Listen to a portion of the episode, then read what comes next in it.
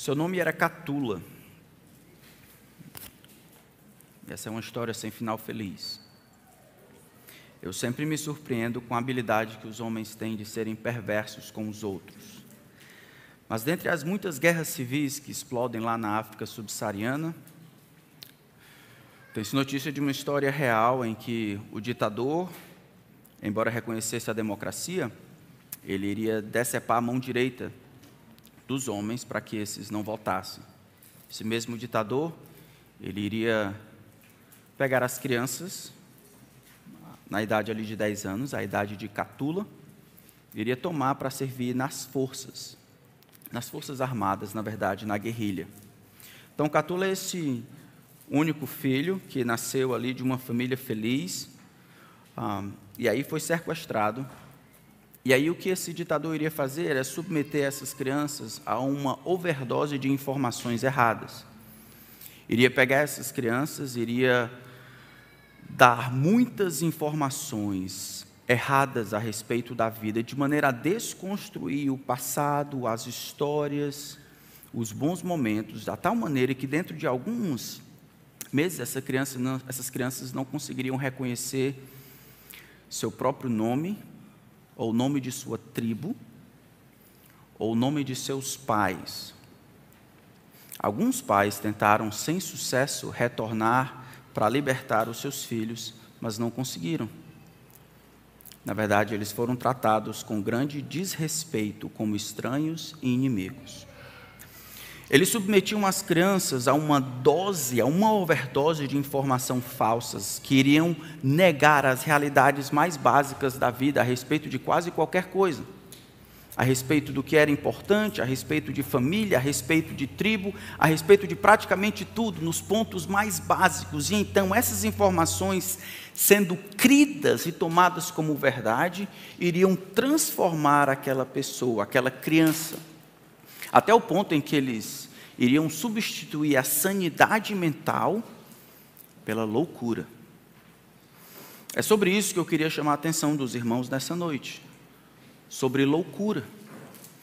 Não aquela loucura que é fruto do enfraquecimento das, dos nervos do cérebro, não aquela loucura que é resultado clínica, que é resultado da falta de, de atividade cerebral, mas aquela loucura que é o resultado de informações erradas sendo cridas e recebidas como, como verdade, ao ponto de transmutar, de transformar, de deturpar a realidade do que eu penso a respeito de mim, a respeito de Deus, a respeito da vida. Essa é a loucura que Jesus falou, por exemplo, no livro de Marcos. É do interior do coração dos homens que procedem os maus desígnios, a luxúria, a inveja, a cobiça, a imoralidade sexual, a loucura. Queria ver isso com os irmãos no capítulo 12 do Evangelho de Lucas, a partir do verso 13. Lucas capítulo 12, a partir do verso 13.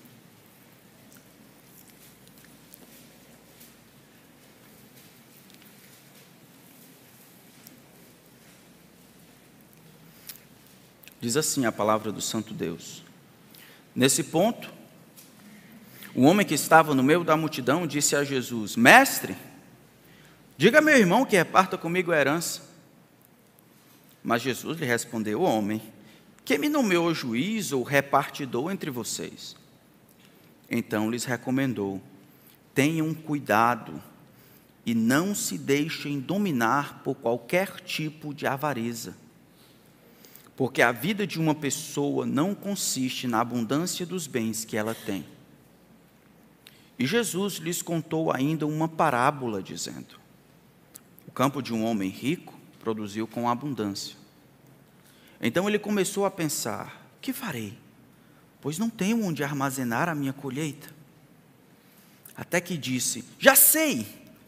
Destruirei os meus celeiros, construirei outros maiores, e aí armazenarei todo o meu produto e todos os meus bens.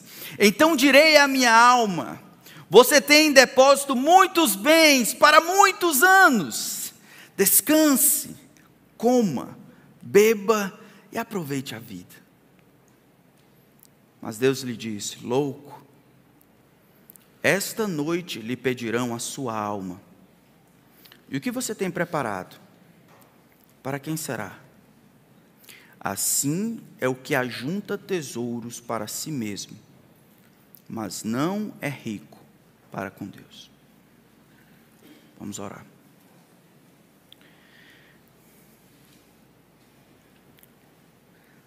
Pai, nós precisamos muito da tua ajuda. Precisamos da tua ajuda para poder nos vermos, talvez de uma maneira que nós não nos víamos antes. Eu peço a Ti, Espírito Santo, que guie-nos sobre o que a Tua palavra tem a dizer, que o Senhor não permita que aquilo que é humano seja lembrado, que os esforços humanos sejam simplesmente para lembrar para conduzir os homens ao que a tua palavra tem a dizer. Que ela seja a nossa regra, a linha sobre a qual os nossos pensamentos, a nossa fala anda. Pedimos que o Senhor nos ajude a ver Jesus, aquele que ensina e modela. Pedimos desde já que o Senhor nos livre da loucura. Que ao final desse tempo só o Senhor receba a glória que merece. Em nome de Cristo. Amém. Tenham cuidado com todo tipo de avareza, porque a vida de uma pessoa não consiste na abundância dos bens que ela tem. Tenham cuidado com a avareza, porque muitas posses produzem muitas coisas, menos vida. Em outras palavras, muitos bens produzem muitas coisas, menos vida. Esta é a verdade central que Jesus deseja comunicar no texto que nós lemos. A maneira como ele diz: tenham cuidado, ponham-se alerta, fiquem de butuca ligado, como a gente diz aqui. Prestem atenção. A avareza, os diversos tipos de avareza, eles estarão aí se escorregando, tentando tomar controle no seu coração, isso é, as informações que estão aqui e lá fora, que o mundo dá para você e o seu próprio coração manipula essas informações erradas a respeito de você, dos outros, se cridas. Elas irão transformar a sanidade de perceber a realidade como ela é em loucura. Tenham cuidado com toda qualquer avareza. Aí você pode perguntar, mas, mas quais são os problemas da avareza? Quais são os riscos da avareza? Eu não sou avareza, então eu posso desligar talvez e ir para casa. Será? A maneira como, Paulo, como o Senhor Jesus coloca aqui, eu, e Paulo vai dizer, tanto em Efésios capítulo 5, quanto em Colossenses capítulo 3, é que a avareza ela, ela aparece de várias maneiras. Aqui a avareza é o amor por dinheiro, ou o desejo de sempre ter, ou o desejo que controla e nunca está satisfeito. Pode ser qualquer tipo de desejo, o desejo por ter mais, por ser mais, por angariar mais, todos esses desejos descontrolados, profundos, que não são satisfeitos em hipótese nenhuma, que não são conseguidos pelo acúmulo do que se tem, podem ser tidos como avareza. Antes de nós olharmos os problemas que a avareza causa, desse tipo de avareza causa, vamos tentar ver o que é está acontecendo aqui. O texto começa, versículo 13, dizendo que o homem estava no meio da multidão e ele interrompe Jesus. Olha, o que é que Jesus estava fazendo aqui? A partir do versículo 12, Jesus tem milhares de pessoas se aglomerando para conversar com Jesus. E ele começa a dizer: olha, cuidado com o fermento dos fariseus, isso é, com a doutrina e o ensino dos fariseus. Os fariseus são hipócritas. E à medida que vocês creem no que, no que os fariseus dizem e copiam o comportamento deles, vocês acabam sendo levedados, influenciados. Versículo 4 até em diante, ele vai dizer: não precisam ter medo. Os homens, o máximo que podem fazer é matar o corpo de vocês, mas não a alma. Temei antes aquele que pode matar o corpo e fazer a alma perecer no inferno. Mas na frente ele encoraja: confessem a Cristo, não neguem a Cristo. Enquanto Jesus está contando todas essas coisas, ensinando os homens sobre a responsabilidade que eles têm de confessarem a Cristo e não negar, o homem levanta a mão: Ei, Senhor, ordena que o meu irmão reparta comigo a herança. É como se um professor estivesse ensinando como se faz traços de cimento, quais são as medidas para fazer cimento. E o homem levantasse a mão e dissesse: Rapaz, você sabe quantas patas tem um caranguejo? Não tem nada a ver. O homem interrompe o rabino Jesus, que estava falando sobre realidades eternas, sobre Deus, a importância de boa doutrina, e o homem interrompe Jesus Cristo para colocar a baila, para trazer à baila algo que estava com certeza atrapalhando a sua vida. Ordena que o meu irmão reparta comigo a herança. Ora, naquela cultura, era muito comum que os rabinos funcionassem também como juízes. No caso de herança, era um caso de litígio. O pai havia morrido, provavelmente, existiam dois irmãos, o mais velho e o mais novo, a herança poderia ser repartida, desde que o irmão mais velho concordasse. O que parece aqui é que o irmão mais velho até agora não havia concordado em repartir a herança. Esse aqui, que fala, provavelmente é o irmão mais novo. O homem clama por justiça. Eu quero o que é meu. Pai morreu. Eu quero a parte que me cabe. Jesus, no entanto, percebe que por trás do clamor por justiça, o desejo de ter estava camuflado ou camuflando a avareza. Homem, quem me constituiu juiz ou repartidor de vocês? Em outras palavras, eu entendo a minha responsabilidade, possibilidade de julgar e arbitrar a causa, eu quero saber quem foi que me chamou para fazer isso? Isto é, dentre as atividades e responsabilidades que eu tenho que receber do Senhor, essa não é uma delas. Eu não vou me envolver nessas coisas, eu não vim para dividir ainda mais os irmãos, como parece ser o caso aqui. Esses irmãos provavelmente estavam agora distantes um do outro, exatamente pelo problema de dinheiro, dessa herança, e Jesus não quer tomar parte disso, mesmo sendo um clamor por justiça.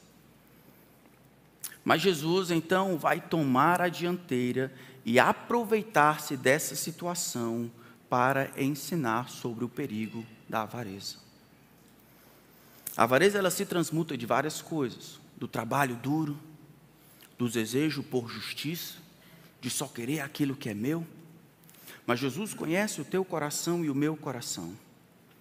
Tanta gana e luta por causa de 10 centavos, tanta gana porque o, o, o sinal acabou de abrir, tanto desejo para que as coisas aconteçam na hora, no tempo, que se amoldem as suas coisas. Será que a avareza não é uma coisa muito mais frequente no nosso coração do que a gente está acostumado a ver? Tomem cuidado.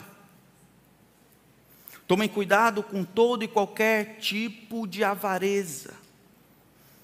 Em primeiro, em primeiro lugar, guardem-se da avareza. Ele diz, porque ela altera nossa visão da vida. É isso que ele diz no versículo 15: tomem cuidado, estejam alerta, não se deixem dominar por qualquer tipo de avareza, qualquer desejo que não importa quanto se tente satisfazer, ele é sempre infeliz, insatisfeito, ele sempre deseja mais e melhor o desejo que não encontra satisfação. Essa é a avareza. Muito interessante que mais na frente Paulo vai chamar a avareza de idolatria. É o desejo desenfreado que tem um único propósito, a satisfação de si mesmo, mas essa satisfação nunca é alcançada, então ele clama, ele busca, ele luta, ele se esforça para alcançar algo que é impossível de ser alcançado. Guardem-se da avareza, porque ela altera nossa visão da vida. Jesus diz: porque a vida de uma pessoa não consiste na abundância dos bens que ela tem. Aqui a palavra vida quer dizer vida como a gente entende, vida no sentido de satisfação, de bem-estar, tudo aquilo que a gente compreende como uma boa vida, o shalom aquela paz, aquela sensação de bem-estar, a segurança, a, satisfação, a completude, a saciedade, todas aquelas coisas que nós atribuímos como vida, vida verdadeira, ele diz, e isso não é o resultado dos, dos, da abundância que são produzidas por desejos desenfreados. Não existe disponibilidade de vida no final do túnel. Todo e qualquer produto, toda e qualquer abundância que é realizada com o propósito de, no final, tendo algo, alcançar a satisfação ou a vida, é mentira. E aí nós estamos acostumados a pensar: olha, você tem que estudar para ser alguém na. Estudar, dá um duro. Dá um duro. Para vencer na vida. Olha, você tem que ter cuidado, ou melhor, ainda bem que você conseguiu isso ou aquilo, porque isso é qualidade de. É o mundo que diz isso. E, e, o mundo entra na nossa cabeça e a gente desce isso para os nossos filhos. Todas essas três frases, elas carregam consigo a ideia de que vida é conseguida não à parte, mas junto com dinheiro sucesso profissional, status, carro, casa, comida lavada, 3 mil por mês. Eu disse o quê? Eu disse a vida, a vida tem que estar lavada também. casa, comida. Casa, comida, roupa lavada. Verdade. Quem lava roupa, lava vida também.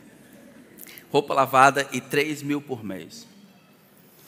A maneira mais comum dos homens lidarem com as finanças são: alguns vão simplesmente esconder e fingir que não tem posse nenhuma. Outros vão usar as posses para produzir o conceito de vida.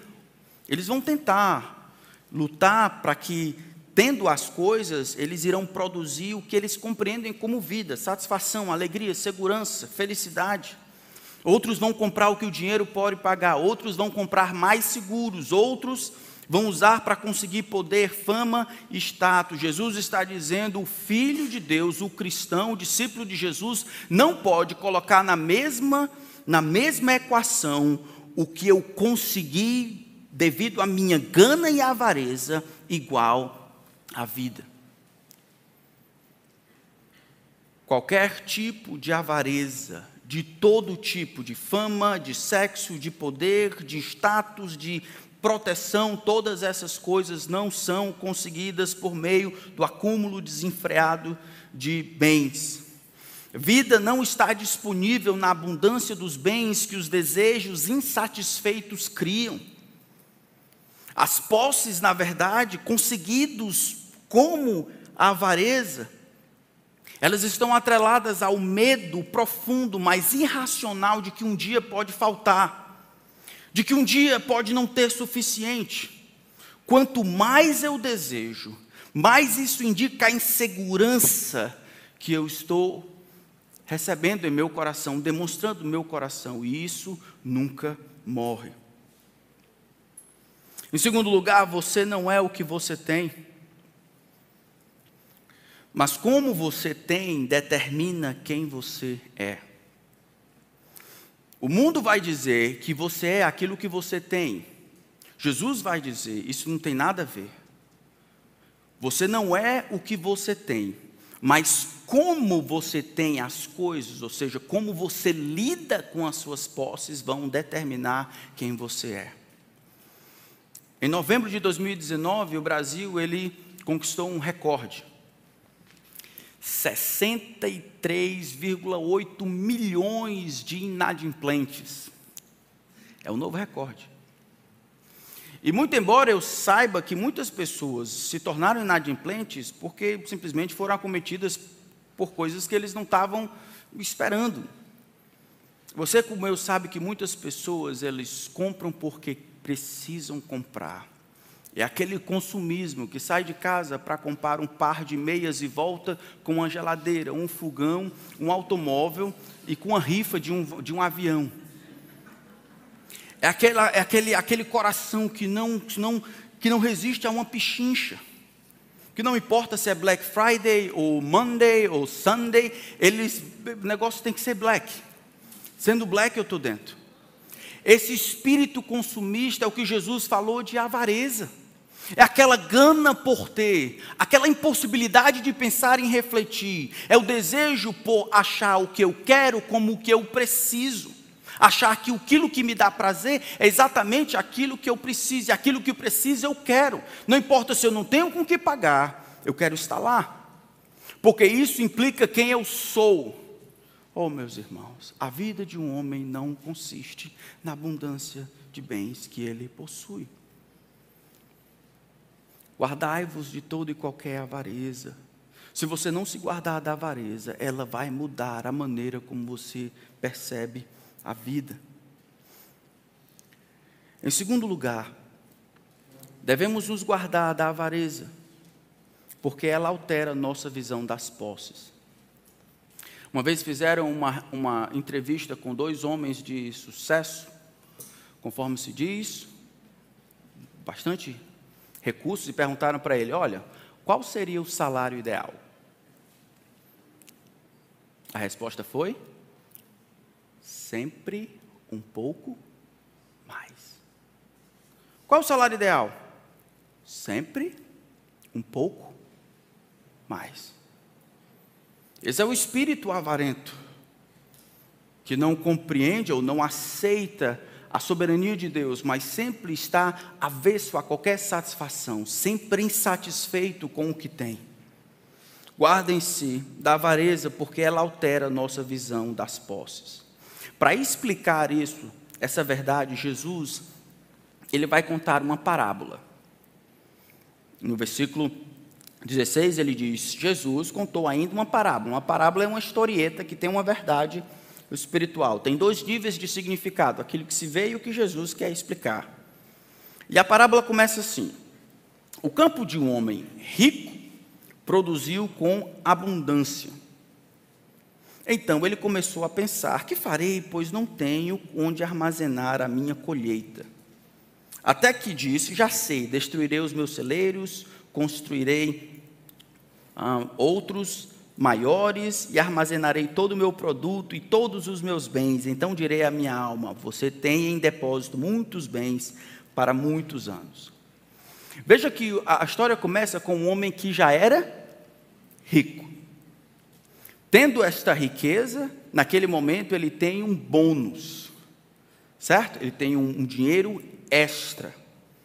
E quando esse dinheiro extra acontece ou aparece, não por uma mudança de mercado, mas porque aquele ano a colheita produziu mais, ele deveria ter pensado: Deus, é Ele que faz a chuva, ele que faz o sol aparecer, Ele que faz as coisas germinarem. Então, desta forma, não é que eu consegui, mas Deus que deu.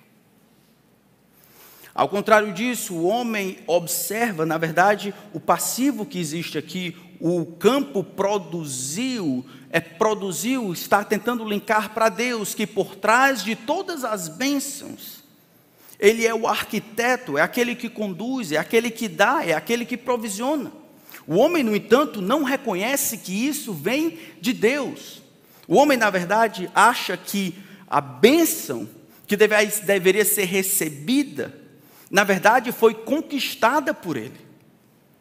Ele tem este problema gigantesco. O problema é o que, que eu vou fazer com tanto dinheiro que eu consegui. E aí a gente vê que ele vai tentar fazer essas coisas por si mesmo. Verso 17 diz que ele começa a pensar. Ele começa a pensar e conversa com quem? Com uma pessoa que em todo o universo é a que ele mais confia. Quem? Consigo mesmo. No texto original é como se ele dissesse de si para si, tomando conselho consigo mesmo. Mas o que, que eu vou fazer?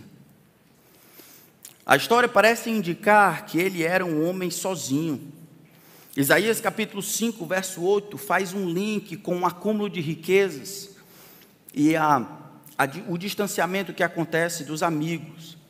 Ai dos que ajuntam casas e mais casas, reúnem para si campos e mais campos, até que não haja mais lugar e ficam como únicos moradores da terra. O homem não tem amigos, ele não conversa com ninguém, não pensa nos trabalhadores, não pensa talvez na esposa, ele simplesmente pensa consigo. E aí no versículo 18 em diante, veja um tanto de pronomes possessivos. Veja ele externando a sua filosofia, como ele vê as riquezas ou as posses. Já sei, eureka, eu destruirei os meus celeiros, construirei outros maiores, aí armazenarei, armazenarei todo o meu produto e todos os meus bens. Então direi a minha alma. O homem acredita que tudo é dele. O homem acredita que os bens devem ser usados exclusivamente para si. No reino de Deus, irmãos, apesar de essa ser uma perspectiva muito comum, na perspectiva de Deus, os recursos que nos foram dados não são para uso exclusivo nosso. E os recursos que nos foi, foram dados, principalmente os extras, não são para serem utilizados como se nós fôssemos os verdadeiros donos. Pastor, lá vem o senhor. O senhor quer dizer que eu engulo sapo a semana inteira, trabalho, trabalhei desde cedo, ainda hoje trabalho acordando cedo. Isso quer dizer que eu tenho que pensar, quando tem uma virada, e eu consigo um pouco mais de recurso, quer dizer que eu tenho que pensar nos outros. É isso que o senhor está dizendo? Eu pensava que a habilidade que o Senhor havia me dado, ou eu tinha melhorado, que tinha condições de vender gelo no Alasca, ou vender paletó para índio, isso me dava condições de fazer o que quisesse com aquilo que é meu. O dinheiro é meu. Não roubei de ninguém. Foi eu que trabalhei duro. Eu posso fazer o que quiser. Ora, quem é o Senhor, quem é Deus para dizer como eu devo gastar meu dinheiro? O dinheiro é meu. Esse é o primeiro ingrediente da loucura. Salmo 100 vai dizer: Do Senhor é a terra e a sua plenitude, o mundo e os que nele habitam. Atos capítulo 17 vai dizer: Porque dele de dele vem a respiração, a vida e tudo mais, porque nele existimos e nos movemos, dele somos criação. Tudo que você tem nada mais é do que o exercício e o trabalho e o esforço de pessoas que vieram antes de você, do seu pai, talvez da sua mãe, que deu um duro desgraçado para poder lhe dar a educação que você tem, ou de outras pessoas que ajudaram você, ou de oportunidades que Deus fez surgir, quando você articula qualquer palavra, a língua que tem na sua boca foi Deus que deu. Todas as vezes que os neurônios batem um no outro e fazem você mandar uma ordem daqui para cá, para digitar, para andar, para falar, aquela sinapse foi permitida pelo dono de todas as coisas. É Deus, o Criador, que tem autoridade e governa e é o dono de todas as coisas. Esse homem não sabia disso. Ou em sua loucura, desprezou isso. Eu vou fazer o que quiser com aquilo que é meu. É meu. É justo. Eu não roubei. Trabalhei duro. Aproveitei a oportunidade. Estava lá no lugar certo. Disse a coisa certa. É meu. É meu. É meu. E eu faço o que quiser com aquilo que é meu. Esse é o combustível da loucura. Todas as vezes que o Senhor lhe beneficiar com bênçãos, olha a sua volta. Efésios capítulo 4 vai dizer: aquele que furtava, aquele que roubava, não roube mais. Antes trabalhe com as próprias mãos, fazendo o que é bom. Para quê? Para que tenha com que acudir ao necessitado. Trabalhamos para ajudar os outros. Trabalhamos para as necessidades dos outros, sim, trabalhamos para dividir, mas isso não é injusto. É injusto se você achar que é seu. Mas se você compreender que isso de fato vem de Deus, de quem todos esperam, como diz o Salmo 145, esperam para receber dele o sustento, você vai perceber que as coisas que ele lhe confiou, na verdade, devem ser utilizadas por ele para fazer o que ele quer, não o que você quer. Mas a ganância e a avareza vai fazer, vai influenciar você para que você tenha uma visão errada a respeito das posses.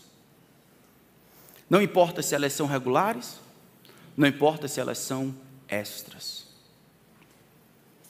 Para o filho de Deus, quando se ganha mais, só existe uma possibilidade. Não foi porque o mercado endoidou.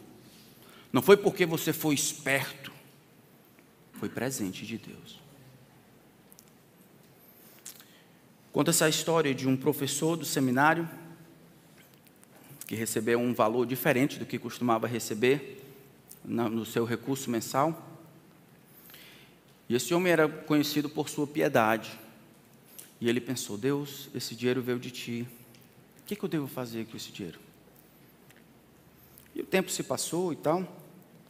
Ele entrou uma vez na sala, tinha um aluno lá. O aluno havia recebido uma, o final de um exame, o resultado de um exame, a sua esposa estava doente. E precisava de um tratamento, ele não tinha nenhum recurso. O aluno não percebeu que o professor tinha entrado, ele só chorava e orava. Chorava e orava. O professor, alarmado, esperou que ele terminasse, e ao final da aula perguntou: O que que aconteceu? Ah, aconteceu isso. Esposa precisa de um tratamento. Quanto custa o tratamento? Era exatamente o valor que aquele professor havia recebido. Se o recurso é de Deus, ele está disponível para. Se o recurso é meu, ao receber, a primeira coisa que eu vou pensar é qual é o próximo brinquedo que eu posso ter. Agora veio e eu deve ser para isso. Eu vou pensar em gastar comigo, com a minha família. E essas coisas podem ser legítimas, mas não pare por aí, porque isso é loucura. Deus tantas vezes quer abençoar outros, os missionários, outros irmãos por seu intermédio, mas você está tão bitolado em achar que tudo é para você, tudo é seu, que ignora que as coisas de fato pertencem a Deus e devem ser utilizadas por Deus para realizar o plano de Deus, e o plano de Deus inclui mais do que você e sua família. Guarde-se contra a avareza, porque a avareza vai modificar a maneira como você percebe as posses. Guarde-se também contra a avareza porque ela produz uma falsa segurança de vida. A parábola continua. Veja no verso 19 que depois dele fazer essa, esse projeto fabuloso, ele diz: Ah, então eu direi à minha alma: ah, Alma, tu tens em depósito muitos bens para muitos anos. Essa é a maneira como ele compreendia a vida. Vida nada mais é do que o resultado das aglomerações de bênçãos que eu consegui por meio da minha avareza. Todas as vezes que você faz uma compra ou faz uma venda, todas as vezes que você acumula algo e você recebe a notícia que algo aconteceu financeiramente e você suspira, agora vai dar certo. Isso é avareza. Porque a vida não consiste na abundância de bens que possui. Vida, no sentido mais completo do termo, é doação e presente de Deus. Não é conseguido pela aglomeração, por aglutinar bens e posses. Guarde-se então da avareza, porque a avareza produz uma falsa sensação de segurança. Ele diz no verso 19: come, bebe e aproveite a vida, exatamente como o mundo entende vida. Não é não?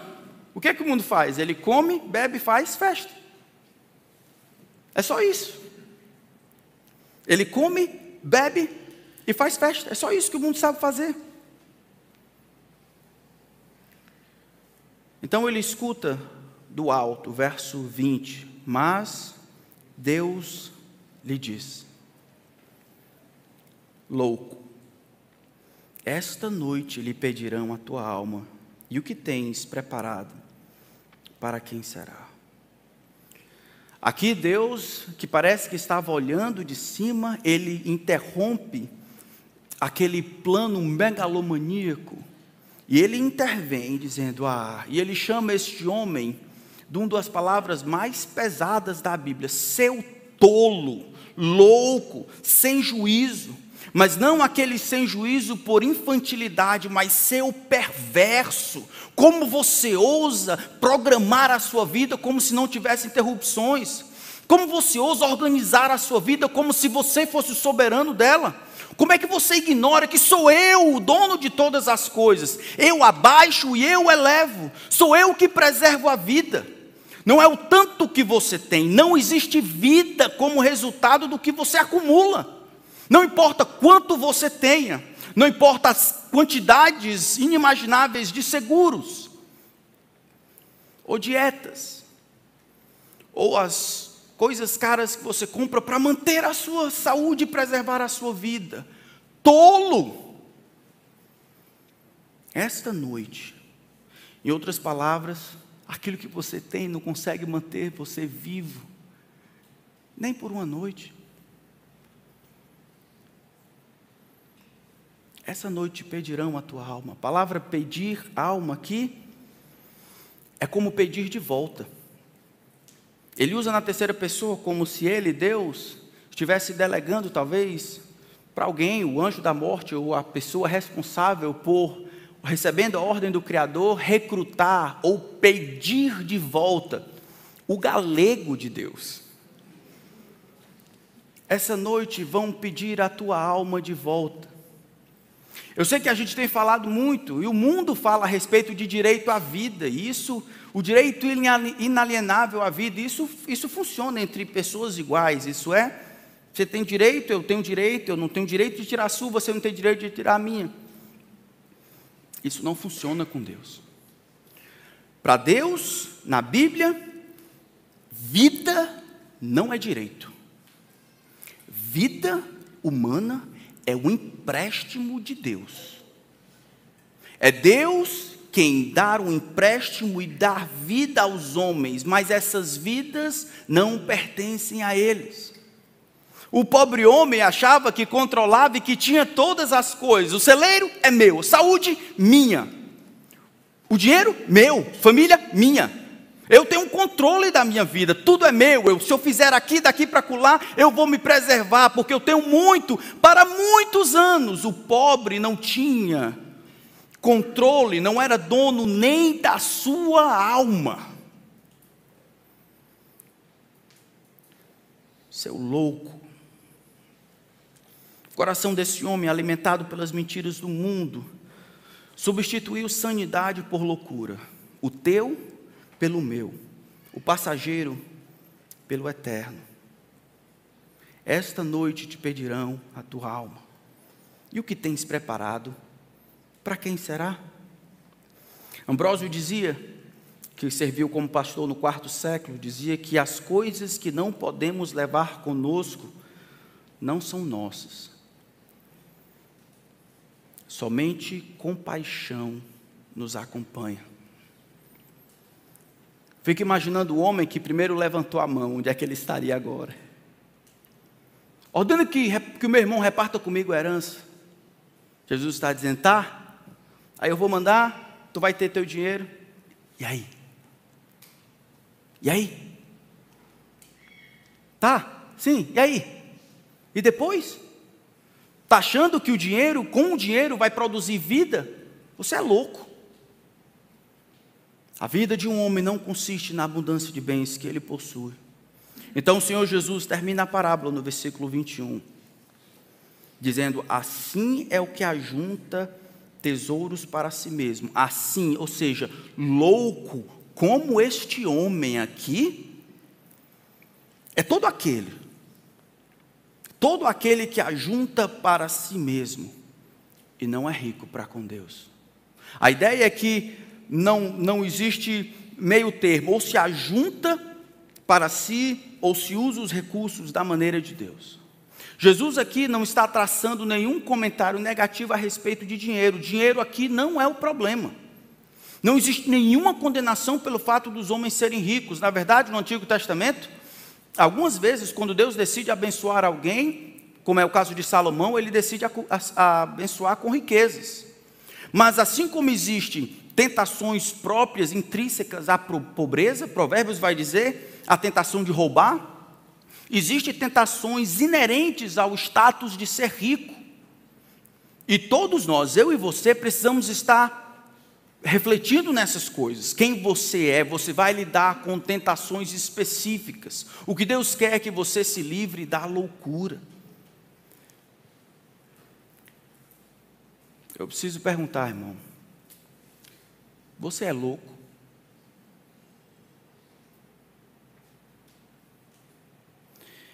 Parece que loucura e avareza são duas coisas que são difíceis de serem confessadas. O louco, tanto o avarezo, tanto avaro, parece que são as pessoas do lado de fora que conseguem detectar sintomas de loucura e de avareza. Você é louco.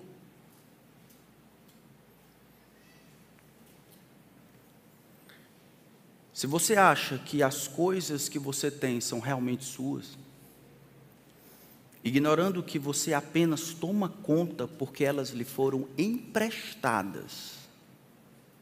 Você é louco. Se você coloca sobre as suas posses a falsa expectativa de manter-se vivo, satisfeito, completo, saciado e feliz, você é louco.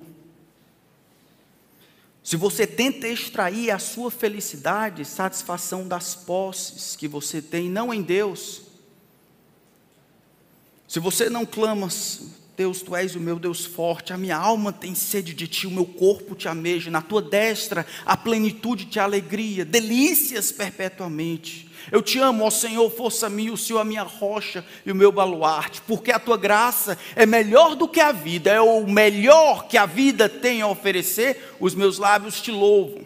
Mas se você diz isso para outras pessoas e comete idolatria, indo para essas coisas, procurando segurança ali, você é louco.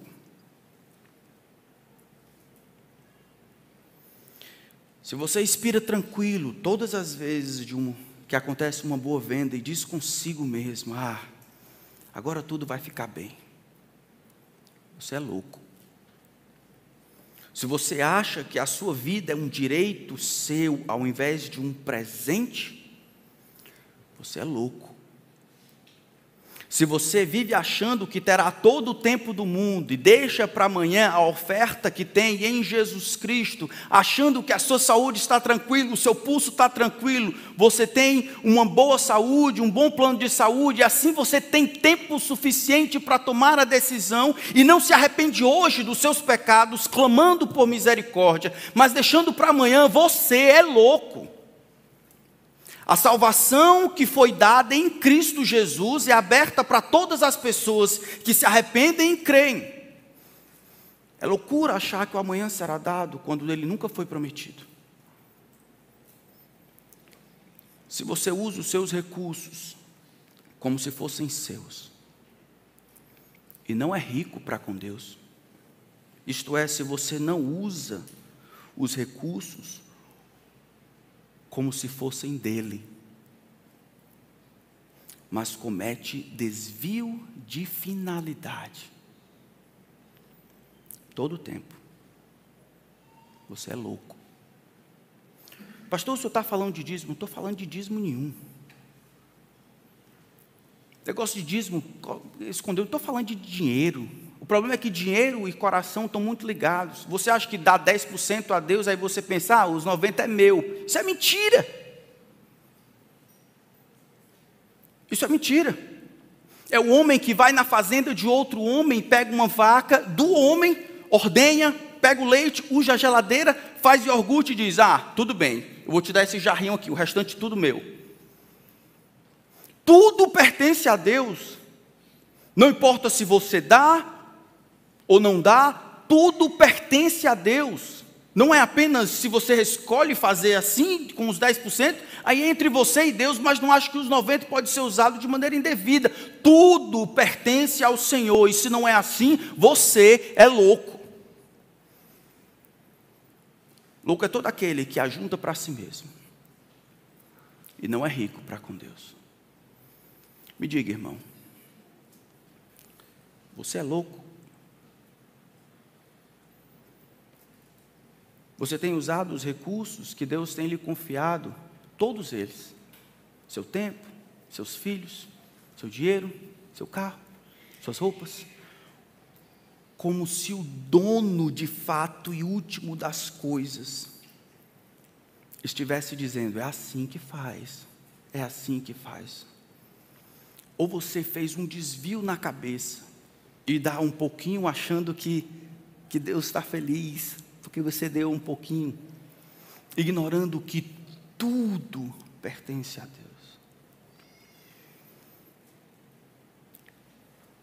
Para o cristão, está claro que nós vivemos em função do reino, amém?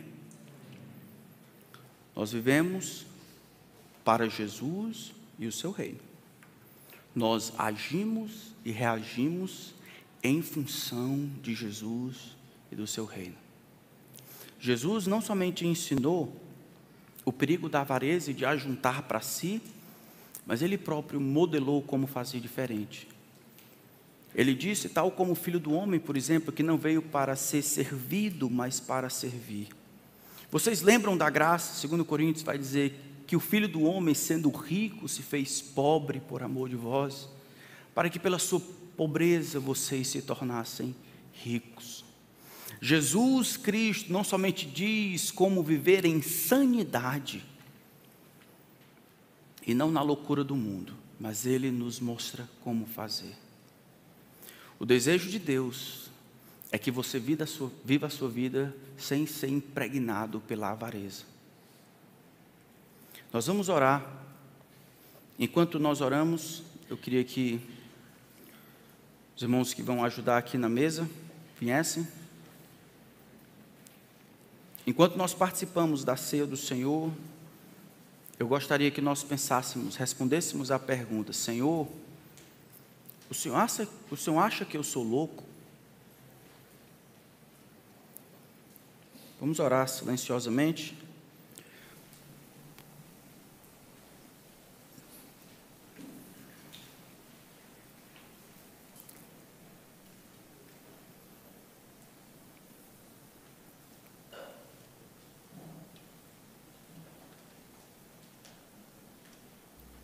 Senhor Deus, eu sei que algumas vezes nós ficamos muito incomodados pela tua palavra. Tua palavra é martelo que despedaça a penha. Promessa que ela não voltará para o Senhor vazia, mas vai realizar a obra que o Senhor deseja. Livra-nos da loucura. A loucura de acharmos que temos alguma coisa nessa vida passageira. Ignorarmos que o Senhor é a fonte e a causa primária de tudo que temos. Inspiração, vida, tudo mais. Que dessa maneira, paremos de mentir para nós e tentar mentir para o Senhor. Comecemos a investir nossa vida e os recursos que o Senhor tem nos confiado como mordomos em prol de satisfazer os teus planos e não os meus. Que seja para o reino o reino do teu filho. Eu peço que aqueles que aqui estão, que ainda não confiaram em Jesus e acham que amanhã talvez tenham tempo, tem misericórdia deles, Senhor. Lembra-lhes que a vida não é um direito, mas um presente. E a qualquer momento, no abrir e fechar de olhos, seus pés resvalam e eles descem à sepultura sem nenhuma esperança. Tem misericórdia deles, como o Senhor teve de mim. Mostra-lhe Jesus Cristo e este crucificado. Ajuda o Senhor a contemplarem as belezas do crucificado, que eles percebam que o sangue vertido é o castigo que nos traz a paz. É por suas pisaduras e sofrimento que nós somos sarados. Que eles reconheçam o vazio dessa vida. Que compreendam que vida verdadeira não pode ser conseguida a parte daquela que o Senhor veio oferecer. Vida e vida em abundância. Salva os homens, Senhor, e salva-nos de nós mesmos salva-nos da loucura da avareza. Ajuda-nos a nos manter alertas contra a avareza. Em nome de Jesus.